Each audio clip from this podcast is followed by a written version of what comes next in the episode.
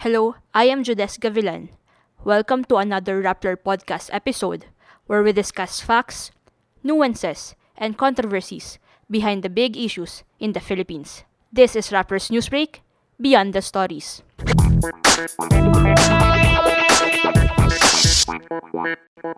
Sa episode na ito, pag-uusapan natin ang controversy sa Department of Information and Communications Technology involving former Senator and now Secretary Gregorio Honasan at si Undersecretary Eliseo Rio Jr. Ito ay nag-ugat sa malaking confidential funds ng DICT. May mga development na nangyari nitong mga nakaraang araw, particularly yung pag-release ng joint statement ng dalawang officials. Ngunit marami pa rin ang mga tanong tungkol sa issue na ito. Dito ba nagtatapos ang kontrobersiya na ito? Kasama ko ngayon sila Ralph Rivas, ang business reporter ng Rappler, at si JC Gotinga, ang defense reporter ng Rappler, para bigyang linaw ang mga pangyayari. Hi Ralph and JC, thanks for joining me today and helping us understand itong issue na to sa DICT. Hey, Judes. Hi. So, nagsimula itong balita noong nag-announce si Yusek Rio na he will resign from his post. Ralph, sino ba si Eliseo Rio Jr. and what is his background? Actually, bagay na bagay yung background niya for the DACT. Kasi uh, back in the 1970s, top 4 nga siya sa ACE na board exams eh. Oo. Tapos after that, uh, he held various positions in the AFP and then uh, Armed Forces of the Philippines. Actually, nagturo siya doon. And then eventually, napunta siya as Commissioner of the National Telecommunications Commission or the MTC during the Arroyo time. And then, fast forward, basically, uh, during the Pinoy time, Aquino created the Department of Information and Communications Technology. That was in 2016. Then, nung pagdating nung Duterte time, dun lang talaga nagkaroon ng uh, DICT. Oo. Kasi remember, yung Department of Transportation and Communications noon, tinanggal na yung communications part. So, kaya nagkaroon yung DICT. So, yung Department of Transportation, DOTR na lang siya. Oo. So uh, basically, yung unang secretary nun is Rodolfo Salalima who has resigned. Tapos yung mga sinasite niyang reasons are allegedly uh, corruption and interference. Yun yung mga sinite niya. So Rio had to step in as acting secretary. So uh, and uh, yan, alam naman natin yung mga nangyari. Di sa kanya binigay yung secretary na post. It was given to uh, former Senator Gringo Honasan. You said na yung background nga niya, perfect for DICT. So, bakit niya gustong mag-resign from the post? Meron bang factor dito? Or saan pumapasok si Secretary Honasan? Yeah, kasi um, recall uh, may ginawang story dito si Lian na frinlag ng Commission on Audit. Yung DICT for uh, underspending and then uh, at the same time parang using up 300 million pesos for uh, confidential funds. So uh, parang imbes na gastusin nila to for uh, typical projects of the DICT, ginamit siya for uh, Intel funds. And uh, at the same time, parang uh, roughly around the same time that the media knew about uh, the issue, nagsabi si Secretary uh, si Yusek Rio na magre-resign nga siya. Definitely related uh, related to that kung paano nagamit yung pera. Rolf, you mentioned kanina na na-flag nga ng COA yung DICT confidential funds na worth 300 million. Iko-compare mo ba to sa ibang agencies? Kamusta ba ito? Masyado ba itong malaki? Actually, yung story ni Michael Bueza, yung researcher natin, no, he found out na yung DACT yung may second highest na allotment in relation to uh, the Intel funds. Mas malaki, second lang siya dun sa Office of the President. Noong 2019, 1.2 billion yung OP, tapos DICT 400 million. For 2020, 800 million yung DICT. Oh. So, mas malaki pa siya sa PDEA, mas malaki pa siya sa DOJ. Senado, wala nga noong 2019 eh. Tapos 2020, 100 million yung naka-allocate. So, it, it makes you ask, para saan ba talaga gagamitin yung pera na to? Kasi uh, I think JC can discuss this better na ano ba talaga yung mandato ng DACT or uh, is the DACT the best agency for using up such a big amount of cash? Pero the DICT made it clear na they used the money or using the money for si- surveillance for against cyber threats, tama ba? Well, based dun sa latest na statement ng DICT, yung survey surveillance nila, ang sinesurveillance nila ay systems of cyber, uh, whatever, computer systems, not necessarily people, para doon yung pera na yun. So, actually, uh, sinasabi ni Yusek Rio na, well, before sila nagkaayos, no, we'll get to that issue later, Oo. pero uh, sinasabi niya na unbelievable na sobrang bilis ng paggamit ng pera. Mm. So, 300 million was used up in two months and liquidated as well in two months. Oh. So, uh, going back kung sa, sino si Yusek Rio, he's very well known in the Intel community. Dati siya nagtrabaho sa military. And he says na medyo unbelievable yung paggamit ng pera ng ganun kabilis. And sadly ngayon na parang close na yung issue for them, baka hindi na masyadong mas mag-deep dive into yung sinasabi niya before. Uh, we'll see. See natin. So, I'm, I'm hoping na Sana. hindi pa siya close. Close. Kasi ano to, bigla na lang lumabas sa media tapos sa loob Parang ng wala isang na. linggo nagsara Parang na nothing siya. to see here, nothing to see here. Oo. Pero I want to ask, JC, part ba talaga ng mandate ng DICT ang surveillance or intel gathering sa mga systems na sabi nga ni Ralph kanina? Hindi ba usually dapat gawin ito ng military or even other state agents? Or factor din ba dito na dating sundalo yung mga, if napakita ko kasi parang dating sundalo or involved sa, sa AFP or military, yung mga officials dito, at least dalawa. For starters, si Yusek Rio mismo yung nagsabi nung initially nung una siyang nag-announce na he was resigning. Siya mismo nagsabi na wala namang need for surveillance funds Oh. si DICT, hindi naman part ng mandate nila Oo. yun. Syempre we go back to the law that started the DICT which is yung Republic Act 10844. So ito, ah, sinulat ko yung oh, mandate, Section 5, mandate of the DICT. The department shall be the primary policy, planning, so policy, planning, coordinating, implementing, and administrative entity of the executive branch of the government that will plan, develop, and promote the national ICTs or Information Communications Technology Development Agenda. Section 6, powers and functions. So, number one, policy and planning. Number two, improved public access. Number three, resource sharing and capacity building. Number four, consumer protection and industry development. So, kung doon natin titignan, hindi nakalagay yung investigation or Oo. surveillance pursuit of like law enforcement. May nakausap tayong source na on background Oo. na ang sabi niya, hindi sila law enforcement agency in the way that NBI is or AFP, PNP. Yan mga yan, NBI, meron silang agents. Yung AFP, yung Armed Forces of the Philippines, PNP, kailangan nila ng intelligence para dun sa mga covert operations nila. And mind you, yung mga ganun, kahit na intel funds, kahit yun, kailangan mo yun somehow i-liquidate. Hindi mo i-itemize line by line kung saan mo ginamit. Pero kung sa anong objective, like kung anong mission. For example, taking out of a terrorist target or halimbawa, let's say, an attack on a camp of a ganitong armed group. Yung ganon, lalagay mo pa din para sinabi saan, to what end, to what, to what goal napunta yung pera. Oo. Ngayon, because your question is kung parte ng mandate nila, ang isang posibleng pwedeng kapuntahan is yung CICC, yung Cybercrime Investigation and Coordinating Center na nakama, na dati yon nauna siya actually kaysa sa DICT Oo. na iti, nakalagay siya dun pa lang sa Cybercrime Prevention Act which preceded the DICT for ng several years kine-create na yung CICC. Nung ginawa yung DICT, which was 2016, tama ba? Oo. Nilagay dun sa ilalim ni DICT si CICC. Mm. So si CICC, part na siya ngayon ng DICT, okay? So if you follow me, yung CICC ngayon, siya yung, it's supposed to be parang a nerve center na nagmo-monitor ng cyber traffic sa Pilipinas. Okay. According to our source, di pa siya nabubuo ng Oo. to what it is supposed to be. Sa ngayon, pag tinignan nyo yung sa website ng DICT, ah meron silang video nung center na to, that CICC. Oo. Isa siyang kwarto na may, may malamang, maraming screen sa isang side ng pader, pagkatapos ilang rows of computer station. So talaga siyang, it's really cyber monitoring yung ginagawa nila. Sinabi ba nila kung para saan yung cyber monitoring na yun? Anong aim nila doon? Oo, kailangan nilang ma-detect kung merong mga cyber attacks na nangyayari. Ah, okay. So they are hooked to several government uh, es- government agencies websites. Mm. Nakahook sila sa several government agencies websites. Pagkatapos, namomonitor nila yung pasok ng Ah, kung merong okay. mga nangyayari nag-emanate na attack from let's say Northern Asia or from South America, ganun. Makikita nila Mm. yon. Ngayon, according to this source, hindi naman yun nangangailangan ng limpak-limpak na pera. Oo. Kasi software yon monitoring yon there Yeah. in one room.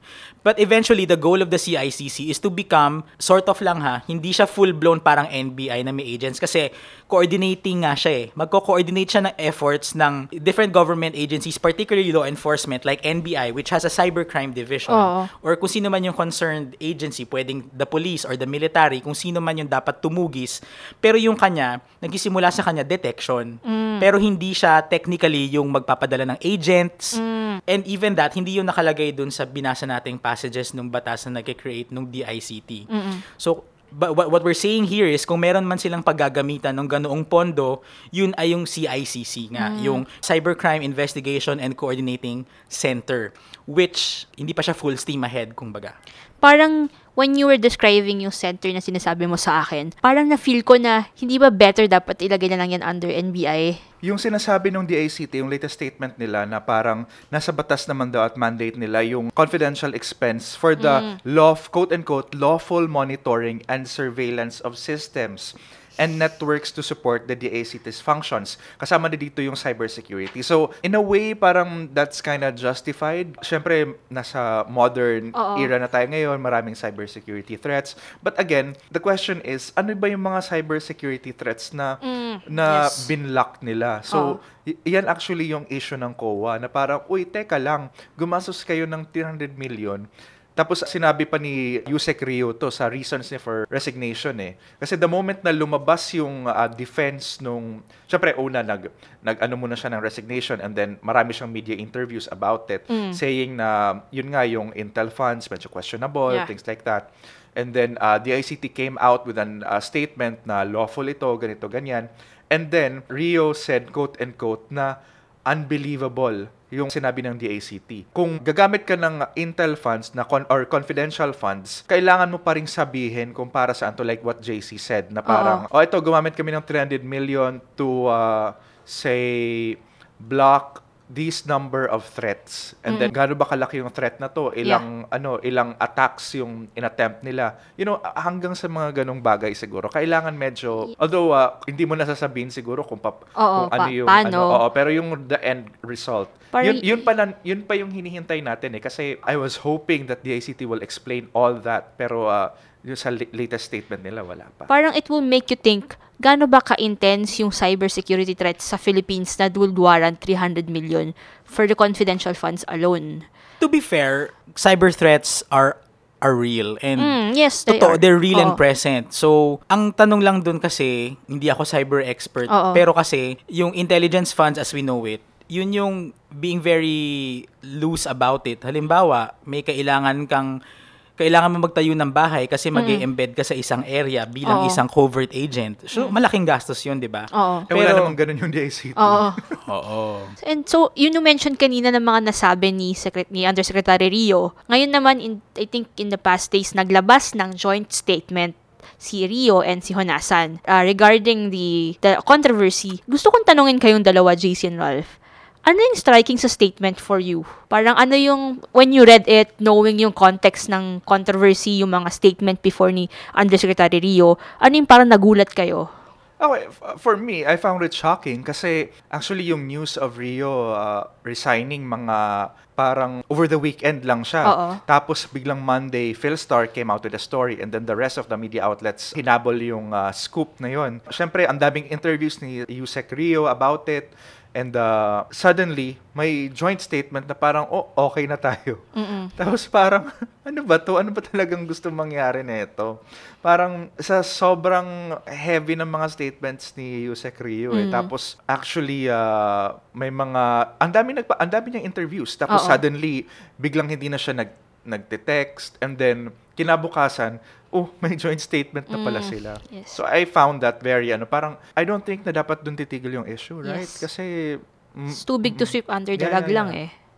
Tsaka may sinabi siya eh. Yeah, he says he never accused.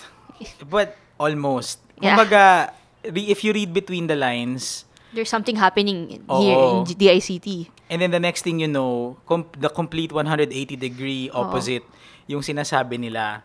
Tapos joint pa. Eh, usu- di ba bihira naman sa sa historia ng Pilipinas yung may mga may pa-joint statement. Oo. For instance, 'di ba, nagkaroon ng slight although Panelo denies na may contradiction sila ni Secretary Lorenzana tungkol dun sa termination ng VFA which is a completely different topic. Pero ang point ko lang, hindi naman sila nag-joint statement after that to Yeah. say, bati na kami, ganito.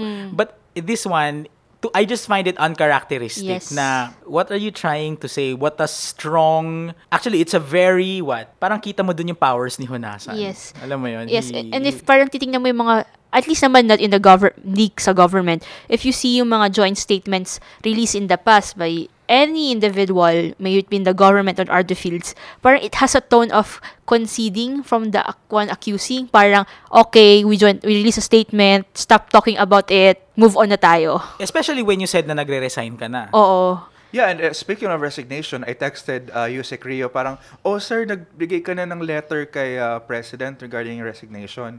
Magre-resign ka pa rin ba kahit pa nagkaayos na kayo? Yung reply niya is, hindi siya resigned until the President accepts Oh, it. okay. Tapos, uh, before before nagkaayos sila nito, tinanong siya sa radio interview kung kaya pa ba niya makipagtrabaho kay uh, Secretary Hunasan. Tapos sabi niya parang, ah, well, hindi, hindi na verbatim, no? Pero basically, he was saying na or implying na parang hindi na dahil sa dami ng gusot. And then, tada, biglang may joint statement. So mukhang kung hindi man matata kung if he will stay there, he will work with the Secretary Onasan. So that's an interesting dynamic. sobrang interesting din. Parang I really want to know sino yung at play here, sino yung powers that we that intervened. Kasi wala pa tayong details about dyan eh. Pero JC, I want to ask, what's your take sa fact na parang bumaliktad nga si Rio compared, like if you compare yung statements niya before and then now, anong masasabi mo dito? Well, aside from the fact na it's a complete 180 degree Yeah. turn, 'di ba? Kasi nga may mga nagsasabi na pareho silang military men and loyalty is big when it or our, our, our, our military men and women are big on loyalty. Pero kung tutuusin mo sa ganitong sitwasyon, hindi na sila nasa chain of command, 'di Oo. ba? Kumbaga hindi naman hindi naman general si Senat si former senator and now secretary Gringo Honasan ngayon and si retired brigadier general Brig- brigadier general siya dati eh. So, Oo. well, you, you tend to carry that title with you the rest of your life kung sa military ka. Pero ibig sabihin, wala na silang chain of command. So, may ganong view from some people na yeah, the, the, the military members of the military, whether current or retired, active or retired, will always have each other's backs. Ano kasi yan, nasa, nasa backbone yan ng military Yes. establishment natin. Oo. Pero, di ba nga si President Duterte, karamihan sa cabinet niya ngayon ay mga ex-generals. So, and he says na it's because, yun na nga, the military culture that they carry with them even after they've retired from the service. So, I guess we can only say that much. Di ba? Whether we can conclude na it has to do with their military backgrounds, I think we will see. See. And for my last question, JC Ralph, ano ang key takeaway nyo from this issue so far? Ako personally, uh, yung DACT, nung uh, sinimulan ko siyang i-cover, third telco lang talaga. Oo. Kasi uh, si Yusek Rio then was acting secretary. Medyo hot issue na kung sino yung papasok. So doon lang talaga ako na ease in doon sa beat. And then uh, now, knowing na parang ang dami pa pala niyang components na may cybersecurity siya and then all these other offices that I haven't been to at all. So makes you makes you think kung ano how uh, critical this agency is. And uh, I think this one, this expose na biglang sobrang anticlimactic is just an indication Yeah. na it's a very important agency that uh, we need to, we all need To uh, ano to- monitor. to monitor Yeah. and that hindi lang ako, pati si JC. At saka kung sino pa mga ibang reporters Yeah. na hindi nakakapag-cover. Actually, kasi kagaya ni Ralph, yung una ko rin ease in dito sa subject is yung also the third telco from the Oo. military aspect kasi meron silang co-location agreement, ba- di ba? And cybersecurity din yung concern doon. You have in-depth stories about that, di ba? Oh, salamat. So, yung cybersecurity and communication issues yun. Sa akin lang nakaka-bother na ganyan, ganyan, ganito sila when other countries are so advanced when it comes to protecting their cybersecurity. Yeah. Ang sabi nga, that's the warfare of the future. Nandun na yung labanan. And that's very, kumbaga, ang, ang cybersecurity, it goes down to the individual citizen. 'di ba Kasi lalo na kung, di ba, yung, or, the, the regular rules of warfare, dapat hindi involved yung mga, yung mga civilians, Oo. ganyan. Pero, itong cybersecurity, pwedeng i-hack yung buong bansa eh. May nagsabi nga sa akin na isang expert on cybersecurity that cybersecurity is sovereignty. Sovereignty mo yan. Pag may nakakakuha ng data mo, alam niya na yung kilos mo, Yeah. tendencies mo, saan ka bumibili, ano yung gusto mong binibili, sinong paborito mong pakinggan na kanta, kayang-kaya kang impluensyahan. Ngayon, kung yung mga tao na dapat nagbabantay ng cybersecurity natin, may mga ganito silang drama, for the lack of a better term, parang, eh, paano na, it, me as a citizen, it leaves me worried. Mm, yes. Lalo na ngayon na ang dami-dami natin pinaplano ng mga innovations na involving personal data and mixed with security, katulad na lang yung National Identification System. Paano nga if ma-access lahat yon through kung, an- kung sino mang gumamit niyan. So on that note, let's see talaga if close na ba ang issue na to o mag-open pa or it will open floodgates into We will corruption. open. Na, ayan, reminder from Ralph Vivas. We will open. We will try to open. So, the joint statement is not the last thing we'll see about it, hopefully. Or, yun nga, sabi mo, if may uusbong ba ulit na details or information in the coming days. As usual, let's remain vigilant, especially it's taxpayers' money involved here. Thank you, JC and Ralph, for joining me today. I learned a lot, lalo na sa dynamics ng DICT, cybersecurity, and loyalty aspect of military men. And thank you, listeners, for tuning in. If you would like to be updated on this and other issues in the Philippines, huwag kalimutan na i-follow ang Rappler and Newsbreak sa Facebook, pati na rin sa Twitter. If you want to get access to exclusive content and events, join Rappler Plus. Plus is a community where we discuss and get deeper insights to the issues we face today. Sign up by visiting rappler.com slash plus. Again, it's rappler.com slash plus. Kung meron ka namang gusto na topic na you think we should discuss in our podcast, email us at investigative at rappler.com. Again, the email is investigative at rappler.com. Again, I am Judeska Villan, and this is Newsbreak Beyond the Stories.